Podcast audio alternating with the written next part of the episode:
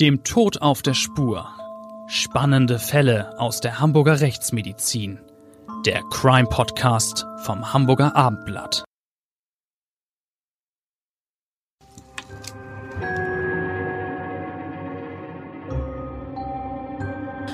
Moin und herzlich willkommen zu unserem Abendblatt Crime Podcast. Wir wollen hier heute von einem super spannenden Fall erzählen. Wir, das ist ein Expertenduo, das zusammen mehr als 80 Jahre Berufserfahrung gesammelt hat. Die eine Hälfte des Duos bin ich, Bettina Mittelacher, Gerichtsreporterin beim Hamburger Abendblatt. Hallo erstmal von mir. Und moin von mir. Ich bin die andere Hälfte des Duos, Klaus Püschel, Seniorprofessor und Rechtsmediziner im Unruhestand. Es gibt noch immer sehr viel zu tun. Mein Motto, packen wir es an. Ja, klar gibt's viel zu tun für jemand, der so ein versierter und erfahrener Experte in Sachen Verbrechen und Tod ist. Wir beide haben aber heute wieder Verstärkung mitgebracht. Joachim Bülter ist bei uns im Studio und das nicht zum ersten Mal. Für die Hörer, die den Juristen noch nicht kennen, Herr Bülter, Sie waren ja jahrzehntelang als Richter in Hamburg tätig. Die letzten 13 Jahre Ihrer juristischen Karriere verhandelten Sie als Vorsitzender Richter einer Schwurgerichtskammer über Mord und Totschlag. Schön, dass Sie wieder bei uns sind. Ja, ein herzliches Hallo heute auch wieder von mir in die Runde und an unsere Zuhörer. Für mich ist es immer wieder eine interessante Aufgabe, in dieser Besetzung an einem Podcast zu realen Kriminalfällen mitzuwirken. Und deshalb freue ich mich, dass wir heute wieder gemeinsam über einen sehr beeindruckenden Fall aus meiner Zeit am Schwurgericht sprechen können. Es geht nämlich nicht nur um ein Tötungsdelikt, sondern auch um damit in Zusammenhang stehende Täuschungen, Betrügereien und Urkundenfälschungen. Also schon eine sehr besondere Konstellation. Also wirklich ein ausgesprochen interessanter Fall. Und zwar ist das einer aus dem November 2010. Es geht um die Tötung eines Mannes und sicherlich wäre es dem Täter am liebsten gewesen, wenn der Leichnam nie gefunden worden wäre und wenn es damit ein ungeklärter Vermisstenfall geblieben wäre. Wenn der Tote dann aber doch gefunden würde, dann sollte das nach Vorstellung des Täters am besten für einen Suizid gehalten werden, nicht wahr? Ja, so hat der Täter sich das wohl gedacht, als der Leichnam unterhalb einer Rohrleitung in einem Heizungskeller eines etwas heruntergekommenen älteren Hauses aufgefunden wurde, war nämlich eine Seilschlinge um seinen Hals gebunden. Und das doch wohl offenbar, um den Eindruck zu erwecken, dass sich das Opfer erhängt hat. Und tatsächlich glaubte man ja zunächst, dass es sich wirklich um einen Suizid handeln könnte. Aber ihr in der Rechtsmedizin wisst das natürlich besser, oder Klaus? Ja klar, wir lassen uns nicht von einem ersten Anschein zu falschen Schlüssen verleiten. Wir untersuchen ja auch nicht nur den Leichnam, sondern auch immer ganz genau den Auffindungsort, die Auffindungssituation. Und dann wird in der Regel auch schnell herausgefunden, was die wahre Todesursache ist. In diesem Fall war es ja heftige Gewalteinwirkung, gleich mehrfach gegen den Kopf.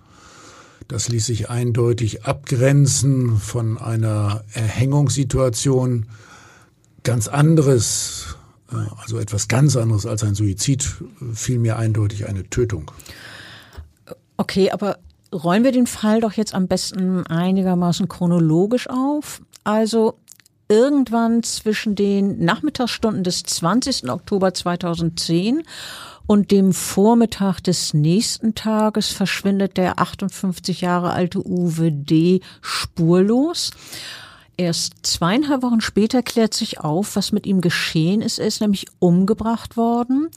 Und der Mörder könnte ausgerechnet jener Mann sein, den Uwe D. für einen wirklich guten Freund gehalten hat. Nun, aus Sicht der Rechtsmedizin, eine derartige Konstellation erleben wir bekanntlich relativ häufig. Der Mörder ist meist nicht der ganz Unbekannte, Fremde, der unverhofft irgendwie aus dem Dunkel kommt, aus dem Gebüsch hervorspringt und dann überraschend zuschlägt. Der Mörder ist vielmehr häufig jemand aus dem unmittelbaren Umfeld des Opfers. Dann wenden wir uns doch zunächst mal der Person zu, die da getötet wurde, also dem 58 Jahre alten Uwe D. Wie sah sein Umfeld aus? Der Mann hat eine Tochter, zu der aber lange keinen Kontakt hatte. Auch zu anderen nahen Verwandten hat er keine enge Bindung. Und als er dann am 20. Oktober 2010 spurlos verschwunden ist, wird er demzufolge auch nicht sofort als vermisst gemeldet. Aber es gibt schon mehrere Menschen in seinem Umfeld, die sich wundern, wo er denn wohl abgeblieben ist.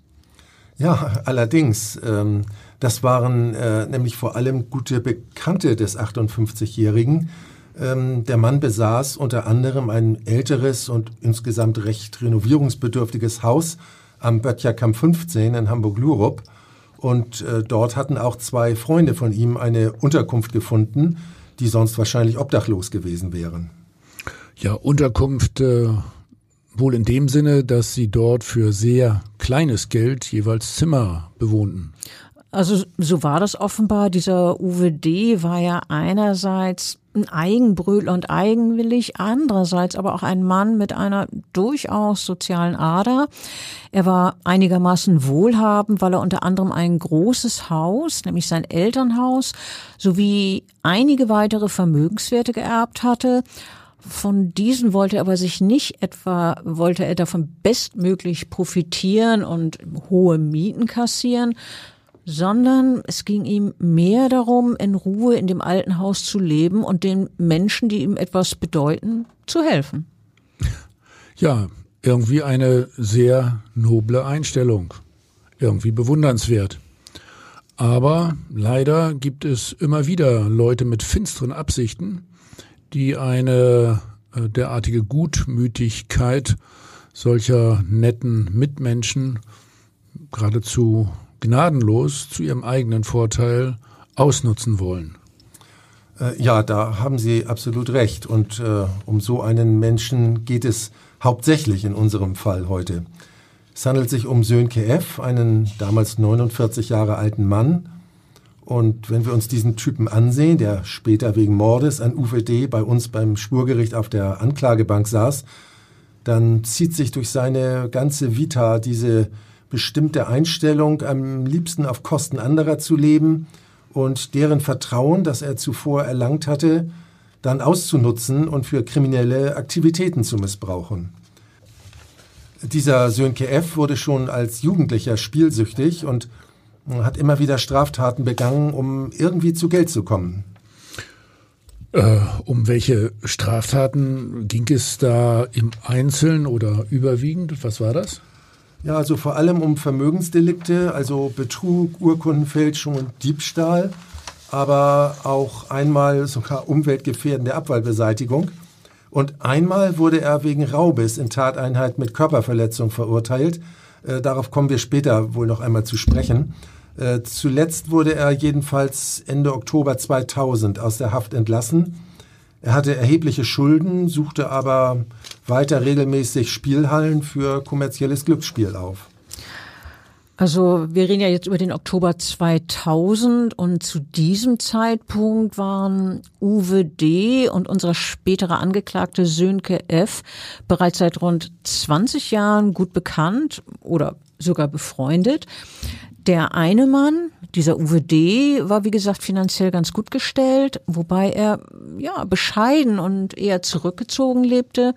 Und der andere, Sönke F., war wegen seiner Spielleidenschaft und seiner Abneigung gegen ehrliche Arbeit immer in Geldnot. Naja, und dann schmiedete er eines Tages einen Plan, wie er zu viel Geld kommen könnte. Also wir reden hier von mehreren 10.000 Euro. Ja, genau. Und bei diesem Plan ging es darum, Uwe D. dazu zu bewegen, aus seinem Elternhaus in Hamburg-Lurup auszuziehen und in irgendein anderes Haus umzuziehen. Und dann könnte das Elternhaus an einen Investor verkauft werden und Sönke F. wollte davon mit profitieren. Ja, indem er sich hier als Berater, Vermittler des Hausverkaufs und scheinbar guter Freund unentbehrlich macht, oder wie war das gedacht von ihm?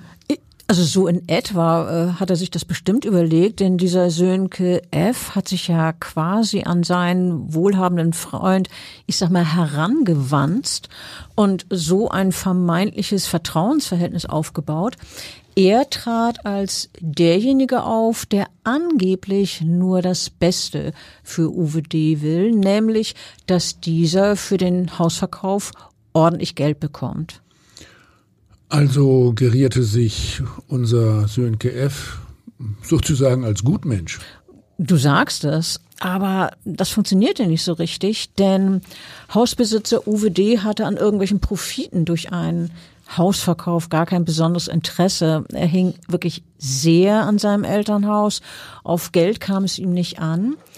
Also hat Sönke F., der ja scharf auf Geld war, immer wieder und immer nachdrücklicher gedrängelt, dass sein Kumpel Uwe D. das Haus doch bitte verkaufen solle. Vergebens.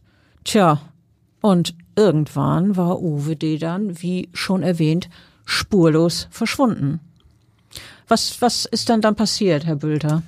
Ja, es wurde dann später, als die Ermittlungen aufgenommen wurden, so rekonstruiert, dass Uwe D. zwischen dem 20. Oktober 17 Uhr und dem 21. Oktober 11 Uhr getötet wurde.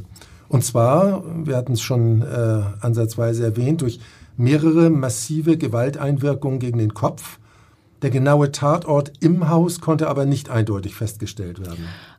Also gefunden wurde die Leiche ja am 8. November, also 2,5 Wochen nach dem Verschwinden des 58-Jährigen in einem Heizungskeller. Aber es war eindeutig, dass der Fundort der Leiche nicht der Tatort war. Und zwar hat man das insofern rausgefunden, dass es Schleifspuren gab, die darauf schließen ließen, dass der Tote dort in diesen Keller hintransportiert wurde. Möglich war auch, dass eine Matratze oder ein Teppichbodenrest benutzt wurde, um den Leichnam draufzulegen und so in diesen Keller zu schleifen. Klaus, was habt ihr denn als genaue Todesursache feststellen können? Zunächst einmal die negative Seite im Hinblick auf die Schlinge, die beim Auffinden des Opfers um dessen Hals gelegen hatte. Ja, das war eindeutig eine falsche Spur, ein Fake. Nichts, aber auch gar nichts deutete auf einen Tod durch Strangulation bzw. durch Erhängen hin. Es gab zum Beispiel auch kein Gegenstück, was am Aufhängepunkt befestigt war. Ja, und außerdem hättet ihr doch, wenn es wirklich eine Strangulation gewesen wäre, bei der Sektion Strangmarken am Hals finden müssen, oder? Ja, trotz der schon beginnenden Leichenzersetzung, das hätten wir eindeutig festgestellt. Es gab aber keinerlei solche Strangmarken. Vielmehr haben wir diverse Kopfverletzungen gefunden, die durch massive Gewalteinwirkungen mit einem harten Tatwerkzeug entstanden sind. Und eine harmlosere Erklärung, also beispielsweise ein Treppensturz oder dergleichen, war doch nach meiner Erinnerung von der Rechtsmedizin auch ausgeschlossen worden, oder? Ja, eindeutig, das haben wir klar ausgeschlossen. Das kam überhaupt nicht in Frage. Einfach gesagt, weil dieser Mann viel zu viele Verletzungen am Kopf hatte, mehr als 10 Verletzungen durch stumpfe Gewalt, und das geht nicht durch einen Treppensturz. Welche Verletzungen habt ihr denn nun im Einzelnen festgestellt, Klaus? Ja, ich will mich nicht in den Details verlieren, aber immerhin, das waren 4 Riss-Quetschwunden am Hinterkopf, 4 weitere im Bereich der rechten Schläfe. Außerdem bestand ein Monokelbluterguss nach Schlag aufs Auge und dann weiterhin, es gab noch eine ganze Menge weiterer Befunde, ein doppelter Unterkieferbruch, ein Jochbeinbruch, ein Schädelbruch im Bereich des Schädeldachs. Dem Mann wurde regelrecht der Schädel eingeschlagen. Und Todesursache war dann ja unter anderem doch auch Ersticken durch Einatmen von Blut, oder? Genau, so war es. Das war eine Kombination aus mehreren todesursächlichen Mechanismen. Einerseits für sich alleine das schwere Schädelhirntrauma, andererseits auch eine Halskompression durch stumpfe Gewalteinwirkung, ausdrücklich nicht durch den Strang, der da vorgefunden wurde. Und dann gab es eine ausgedehnte Bluteinatmung von den Kopfverletzungen her und einen dadurch bedingten Erstickungsmechanismus. Aber nachdem der Täter das Opfer erschlagen hatte, musste er ja auch die Leiche irgendwie verschwinden lassen. Und deshalb hat er den Toten in besagte Kellerräume verbracht, wo der Tote dann ja später gefunden wurde, genau genommen hinter zwei Kunststofföltanks. Für den Transport der Leiche hatte der Täter dem Toten einen großen Plastikmüllsack über den Kopf gestülpt, wahrscheinlich, damit er nichts von dem Blut, das sich ja am Kopf des Opfers befand, damit davon nichts an seine Kleidung gerät.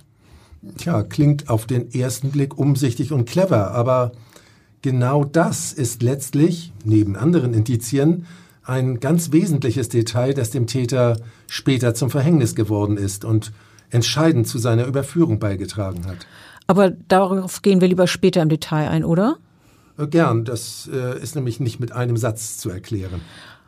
Okay, erstmal wollte ich weiter erzählen, wie der Täter die Leiche verborgen haben muss. Also, als der Leichnam nun endlich hinter dem Heizöltank lag, entfernte der Täter die Plastiktüte vom Kopf des Opfers, um den Eindruck eines Selbstmordes entstehen zu lassen. Und er legte ihm stattdessen dieses bereits erwähnte Seil um den Hals, um einen Suizid durch Erhängen und anschließendem Reißen des Seils vorzutäuschen. Die Plastiktüte blieb aber beim Opfer und kam schließlich, wahrscheinlich eher zufällig, unter dessen Knien zu liegen. Und dann traf der Täter doch noch weitere Vorkehrungen, damit man möglichst nicht, also überhaupt nicht an die Leiche herankommen würde. Ja, ganz einfach. Er verschloss diese massive Kellertür mit einem Schlüssel und versteckte diesen und somit stellte er sicher, dass jedenfalls niemand versehentlich über den Toten, ja, ich sag mal, stolpern und er sobald dann auch nicht gefunden würde. Also wir haben das später am Ende des Prozesses so gewertet.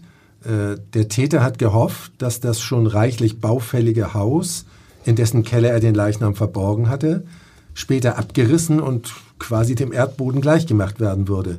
Und dass in diesem Zusammenhang der Tote in den ganzen Schuttbergen nicht mehr gefunden würde. Ich finde, das ist eigentlich schon eine recht ausgeklügelte Idee, spricht dafür, dass der Täter planmäßig vorgegangen ist. Aber dieser Plan ging ja nicht auf. Vielmehr wurde der Leichnam beim Ausräumen des Hauses dann doch aufgefunden, oder? Ja, genau so war es. Also vorangegangen ist eine illegale Aktion von Sönke F. Wir erinnern uns, er hatte den Uwe D. ja dazu bringen wollen, dass dieser sein Haus verkauft, aber Uwe D. wollte partout nicht. Und dann hat Sönke, also unser Sönke F., die Sache hinter dem Rücken des rechtmäßigen Eigentümers ja konsequent durchgezogen, oder? So war es. Er verkaufte einfach ohne Wissen und ohne Einwilligung des Eigentümers Uwe D. dessen Elternhaus. Ja, das muss man sich mal vorstellen, wie das abgelaufen ist. Für diesen Deal hat er sich nämlich gegenüber dem Kaufinteressenten und auch beim Notartermin sogar mit einem gefälschten Personalausweis und der Verwendung der Personalien des Warenhauseigentümers Uwe D. als vermeintlicher Eigentümer ausgegeben, ohne dass die Täuschung zunächst bemerkt wurde. Ja, dieser Betrug ist ja eine ganze Weile unerkannt geblieben. Sie haben es gerade gesagt. Tatsächlich verlief der Verkauf unter falschem Namen für Sönke F. zunächst wie am Schnürchen. Er verlangte 125.000 Euro für das Grundstück und 45.000 Euro davon erhielt er in bar konnte also das Geld, wie er es schon von vornherein geplant hat, allein für sich verwenden. Ja, also ehrlich, beim Notar und dann diese komische Identifikation, dass der da mit durchkommt mit dem falschen Ausweis. Naja, aber in vielen Fällen fliegt so ein Betrug dann irgendwann doch noch auf. In der Tat, so war es auch hier. Irgendwann schöpfte der Käufer Verdacht, dass er hingehalten wurde. Er wollte nun endlich das Haus, für das er ja Geld bezahlt hatte, wirklich in Besitz nehmen. Also verlangte er, dass das Haus endlich keine Bewohner mehr haben sollte. Uwe D., dem er bei einem Besuch des Hauses begegnete, den hielt er fälschlich für einen Mieter, weil der angebliche Besitzer, den hatte er ja beim Notar getroffen. Ja, in dieser Hinsicht kein Wunder. Der Mann, der sich als Verkäufer ausgegeben hatte, der sah ja wirklich ganz anders aus. Eben. Und nun wollte der Käufer, dass der angebliche Mieter Uwe D. ausziehen solle. Und dann wollte der neue Besitzer das Haus entkernen und renovieren lassen. Der Käufer machte richtig Druck und drohte sogar Anzeige zu erstatten, wenn er nicht in das Haus kam. Ja, und damit war Sönke F., dieser falsche Verkäufer, doch offensichtlich in Zugzwang geraten, oder Herr Bülter? Ja, allerdings, er wollte auf keinen Fall, dass herauskommt, dass er bei dem Hausverkauf betrogen hat.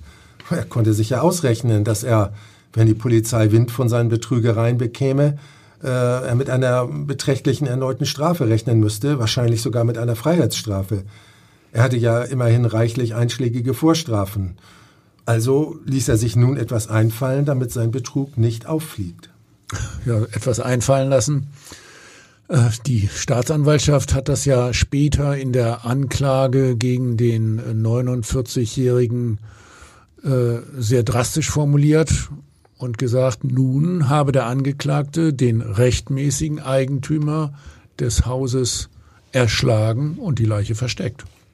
Aber er versteckte diese Leiche eben nicht gründlich genug. Etwa 2 Wochen nachdem Uwe D. zuletzt gesehen und der Hausverkauf durch Sönke F. in betrügerischer Weise abgewickelt wurde, begannen dann ja die Ausräum- und Entkernungsarbeiten, die der neue Eigentümer in Auftrag gegeben hatte. Und dann am 8. November 2010 war das, stießen die Männer, die das Entrümpeln erledigen sollte, in den Keller vor. Und damit auch in den verschlossenen Öltankkeller, der sich ja wegen des von Sönke F. versteckten Schlüssel nicht öffnen ließ. Deshalb wurde er von den beauftragten Arbeitern aufgebrochen und dabei stieß einer der Männer auf etwas, das er zunächst für eine große Puppe, also ja etwa eine Schaufensterpuppe hielt. Naja, man rechnet ja in so einer Situation nicht wirklich damit, auf einen Toten zu treffen. Das erscheint einem doch im ersten Moment schon sehr unwirklich. Na, dem Rechtsmediziner natürlich nicht. Aber wahrscheinlich, so aus anderer Sicht, rechnet man ebenso wenig damit, eine Schaufensterpuppe zu finden da hinter dem Öltank. Ja, weder das eine noch das andere macht in einem Heizungskeller wirklich Sinn.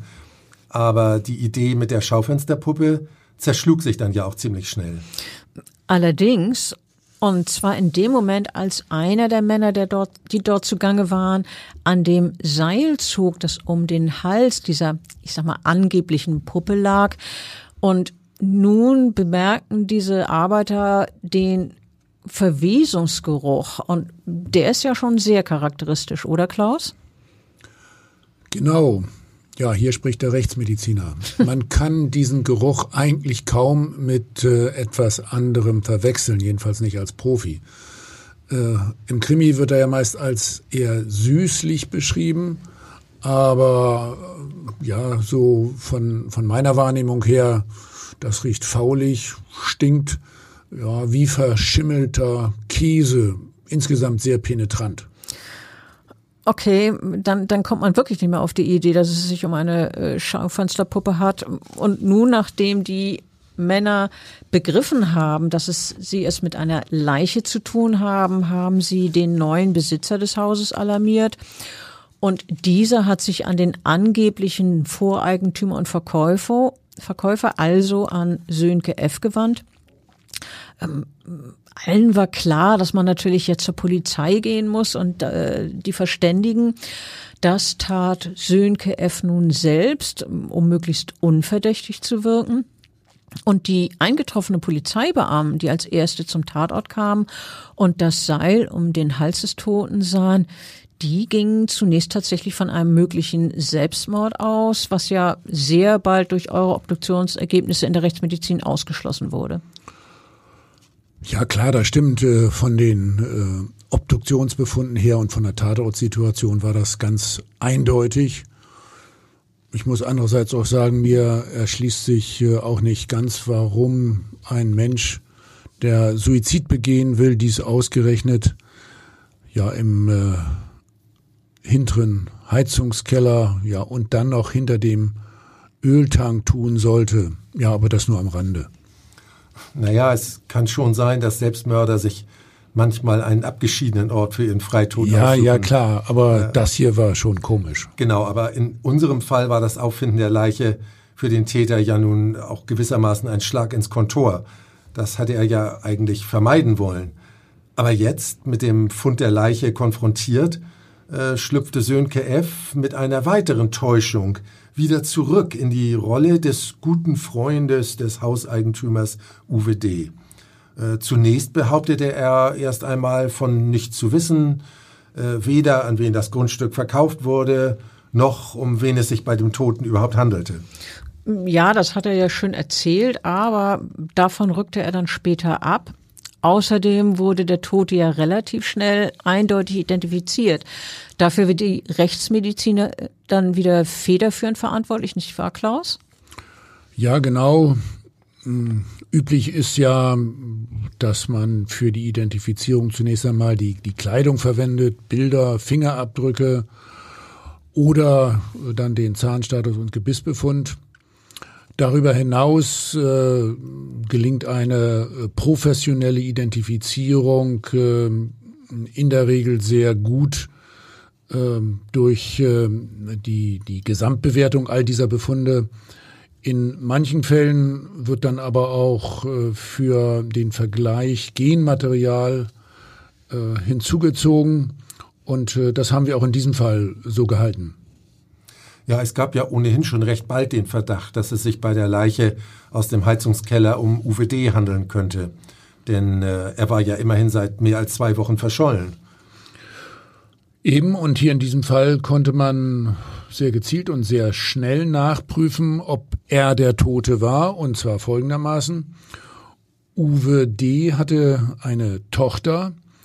Und nachdem die Polizei von ihr mittels Mundhöhlenabstrich eine Genprobe zur molekularbiologischen Untersuchung besorgt hatte, konnten wir dann das Genmaterial der Frau mit dem des Leichnams vergleichen. Und das Ergebnis war eindeutig, sozusagen ein Vaterschaftstest. Es handelte sich um Uwe D.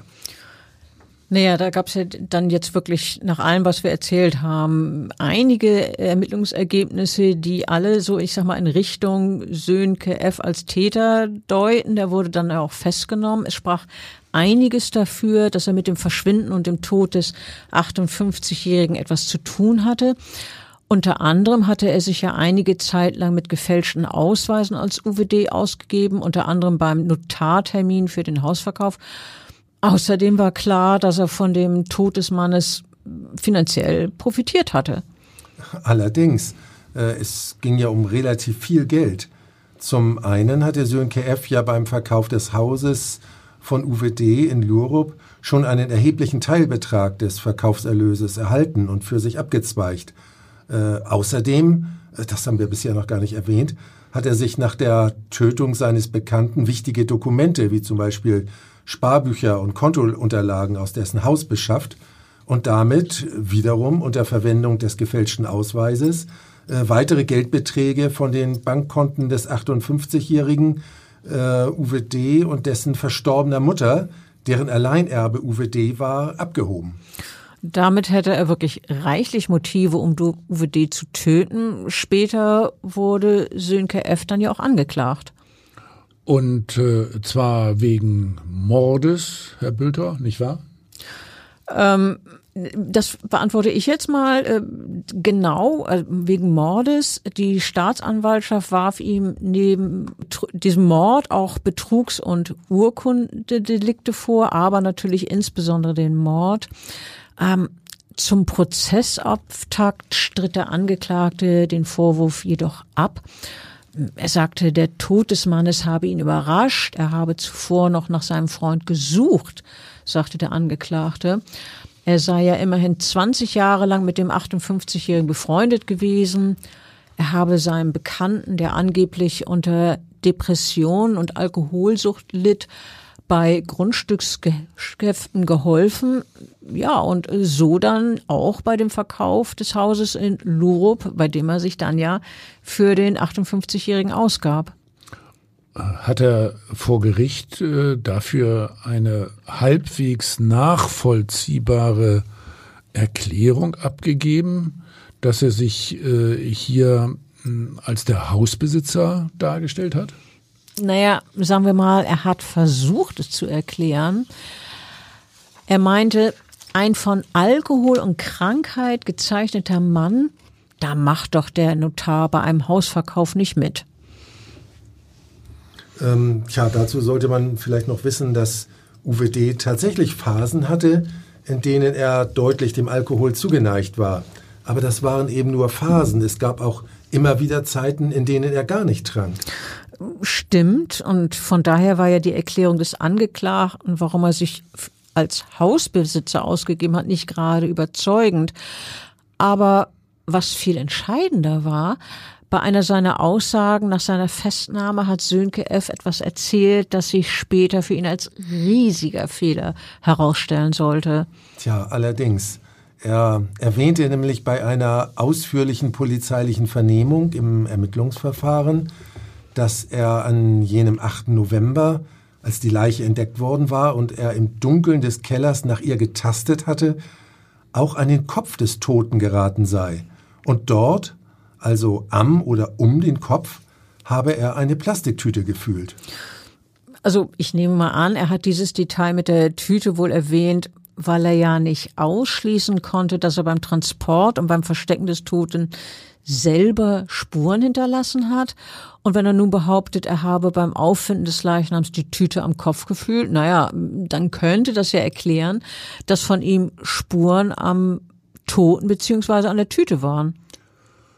Im Prinzip ist das wohl richtig, aber was dem Verdächtigen nicht klar war, was wir allerdings wissen, indem er davon sprach, dass eine Plastiktüte über dem Kopf des Opfers war, hat er eindeutig Täterwissen offenbart. Ja, stimmt, denn als der Leichnam dann sozusagen gesichert wurde, lag die Plastiktüte ja mitnichten um dessen Kopf, sondern auf der Höhe der Beine.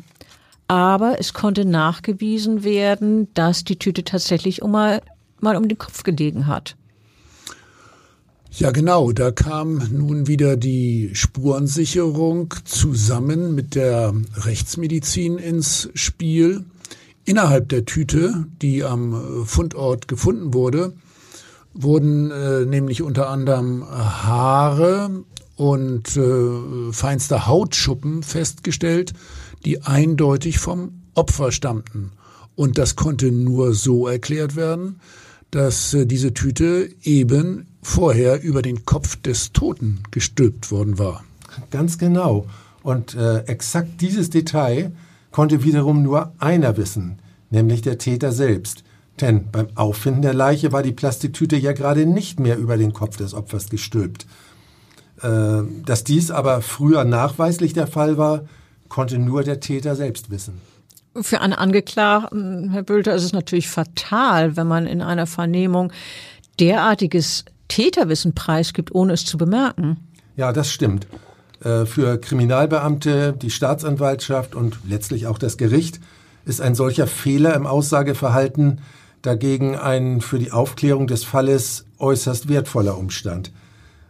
Ich will an dieser Stelle auch einmal sagen, dass diese polizeiliche Vernehmung von Beamten der Mordkommission, also dem LKA 41, besonders ausführlich und in ihrem Aufbau und ihrer Struktur wirklich sehr gut durchgeführt und später auch in der Hauptverhandlung überzeugend und detailliert dargestellt wurde. Das war schon richtig gut gemacht. Ja, und irgendwann ist ja Sönke F. selber klar geworden, welchen Fehler er bei der Erwähnung der Plastiktüte am Kopf gemacht hat. Tja, möglicherweise ist er irgendwann selber darauf gekommen. Vielleicht haben ihm das aber auch seine Verteidiger irgendwann mal erläutert. Wie auch immer, jedenfalls ist Sönke F. dann im Verlauf des Ermittlungsverfahrens und auch im Prozess immer weiter davon abgerückt, dass er das mit der Tüte um den Kopf überhaupt jemals erwähnt habe. Allerdings, es gab nachher mehrere andere Versionen des 49-jährigen Angeklagten, wie er den Leichnam aufgefunden haben will und wo die Tüte angeblich gelegen und wie er sie angefasst habe. Aber ja, unter Berücksichtigung der Gesamtsituation und der vorherigen Vernehmung war davon nichts wirklich plausibel, oder? Nein, mehrfach geänderte und an das Ermittlungsergebnis angepasste Erklärungen sind meistens nicht plausibel und wirken dann häufig auch konstruiert. Unter anderem behauptete der Angeklagte zum Beispiel in der Hauptverhandlung, er sei bei dieser bewussten Vernehmung völlig falsch verstanden worden und habe nie gesagt, dass er die Tüte am Kopf des Toten gefühlt habe. Wenn solche Ungereimtheiten auftauchen, überprüft man doch als Gericht noch einmal ganz genau, wie die Aussagen von der Polizei protokolliert wurden. Richtig, aber nicht nur das. Man kann auch noch einmal die entsprechenden Beamten als Zeugen laden und sie fragen, wie genau die Vernehmung denn nun war und was exakt gesagt wurde.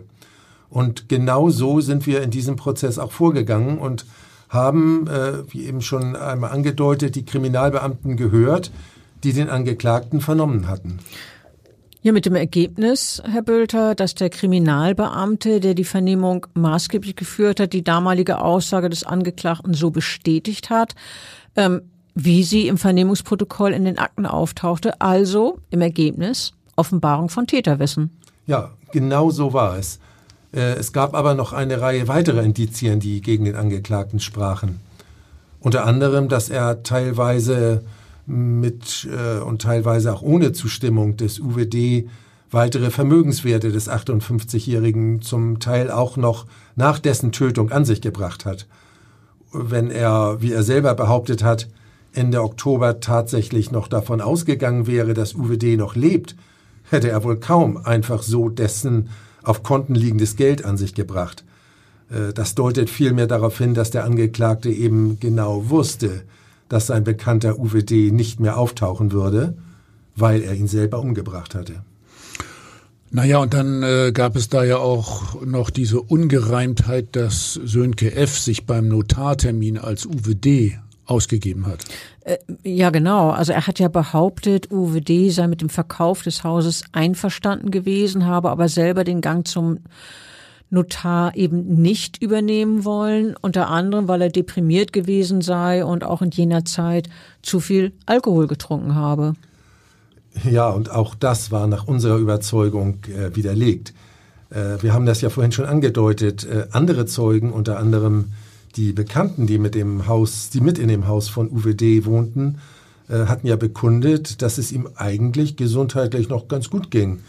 Außerdem hatte er auch in der letzten Phase seines Lebens durchaus Perioden, in denen er mit wenig oder sogar ganz ohne Alkohol auskam. Also definitiv, das kann ich bestätigen. Das hatten wir ja noch gar nicht erwähnt. Am Leichnam wurden 0,0 Promille festgestellt. Aber Klaus, das ändert sich nicht mehr nach dem Tod. Ich meine, es kann nicht sein, dass der Mann unmittelbar bevor er starb beispielsweise, 1,5 Promille hatte und dieser Wert dann nach seinem Tod sich allmählich verflüchtet hat. Sowas ist ausgeschlossen? Ja, in dieser Situation konnten wir das eindeutig ausschließen. Wir entnehmen dann auch nicht nur etwa Blut und andere Körperflüssigkeiten, sondern wir entnehmen auch Organproben, also Gewebe, und können das dann alles miteinander vergleichen. Und das war eindeutig, nirgendwo war eine Blutalkoholkonzentration festzustellen. Also der Mann hatte zum Zeitpunkt des Todes definitiv nichts getrunken. Herr Bülter, bei der Tat haben Sie auch gewisse Parallelen zu einer früheren Tat des Angeklagten festgestellt, und zwar einem Verbrechen, das im Jahr 2010 bereits 26 Jahre lang zurücklag. Ja, ganz genau. Wie eingangs bereits kurz erwähnt, ging es damals um den Raubüberfall auf eine Spielhallenaufsicht.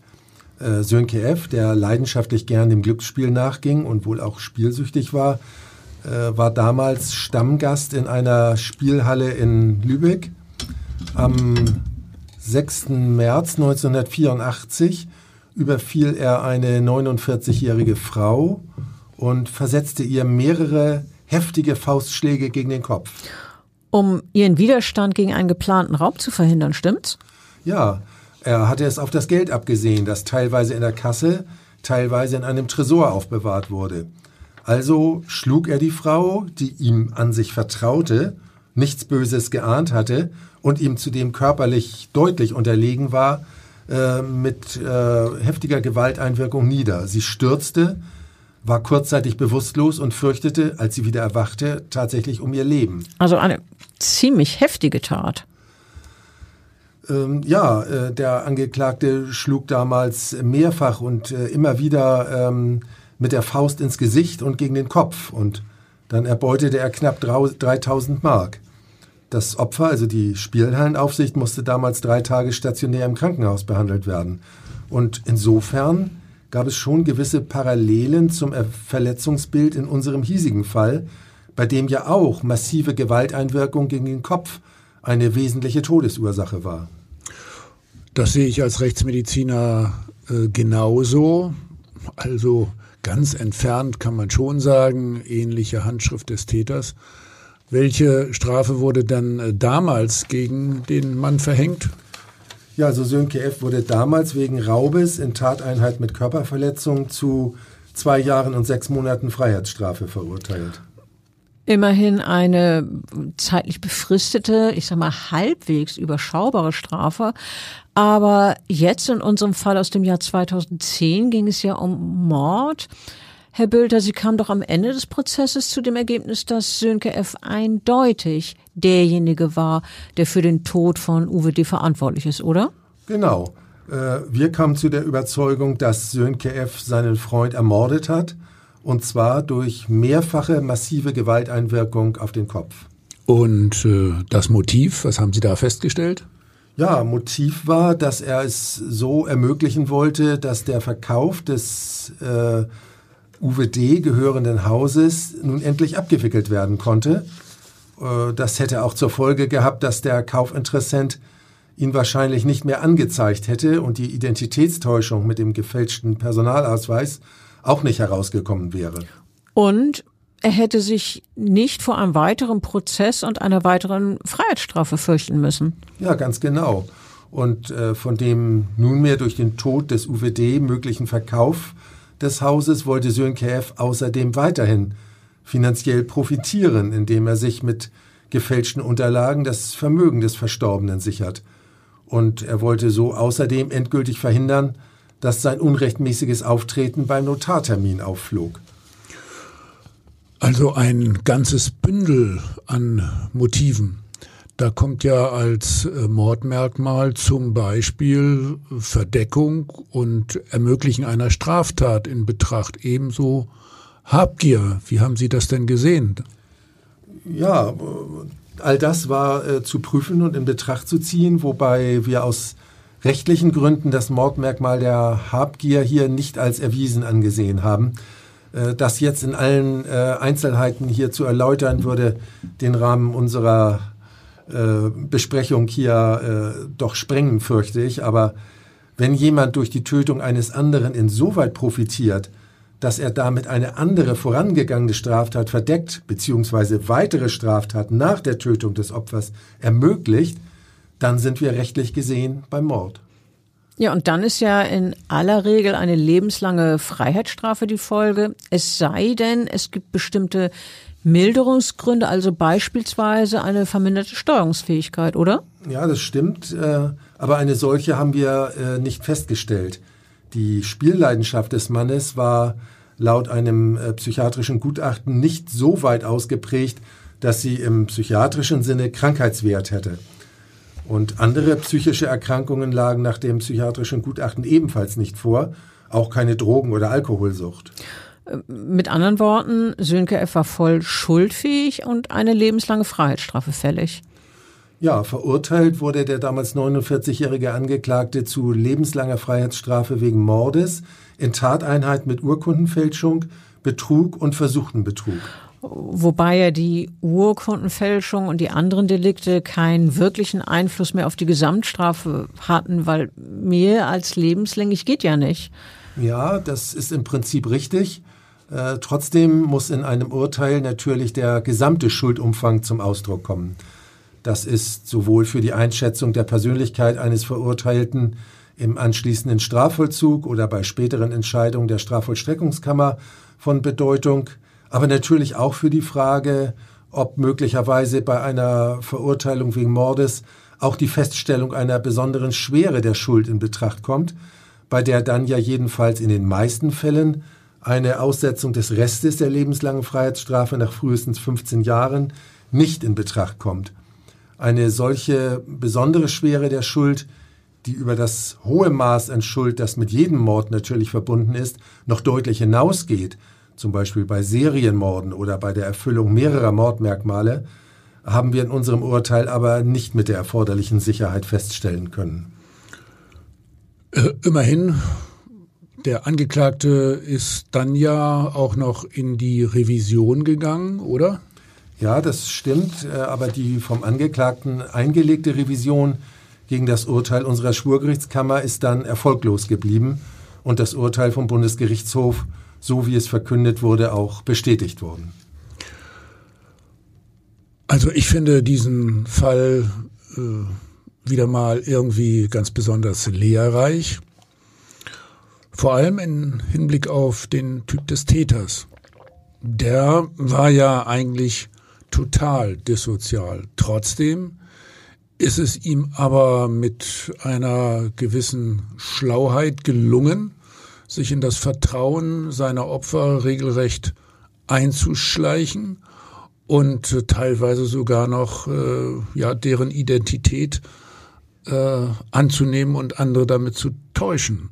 Also schon insgesamt eine sehr professionelle Vorgehensweise bei diesem Typ. Ja, das war damals auch unser Eindruck, nachdem wir den Angeklagten ja über viele Verhandlungstage erlebt hatten und auch uns mit seinen Vorstrafen befasst hatten. Wie ich eingangs schon gesagt hatte, eine etwas ungewöhnliche Kombination eines Tötungsdelikts mit anderen Deliktsgruppen, Betrug, Urkundenfälschung, Täuschung, Tricksen und besonders markant war eben auch, dass der Angeklagte sich dadurch auszeichnete, dass er immer wieder in seinem ganzen Leben sich in das Vertrauen anderer Menschen eingeschlichen hat, um dieses Vertrauen dann für eigene, meist finanziell motivierte Zwecke zu missbrauchen. Nee, wenn man so überlegt, weshalb er verurteilt wurde oder was er auch an Vorstrafen hatte, man kann ja fast sagen, ich sag mal, einmal durch das halbe Strafgesetzbuch, also da hat er wirklich einiges auf dem Zettel gehabt. Ja, ich danke euch beiden, Ihnen beiden für die Mitwirkung an diesem wirklich wieder, ich sag mal, besonderen Fall.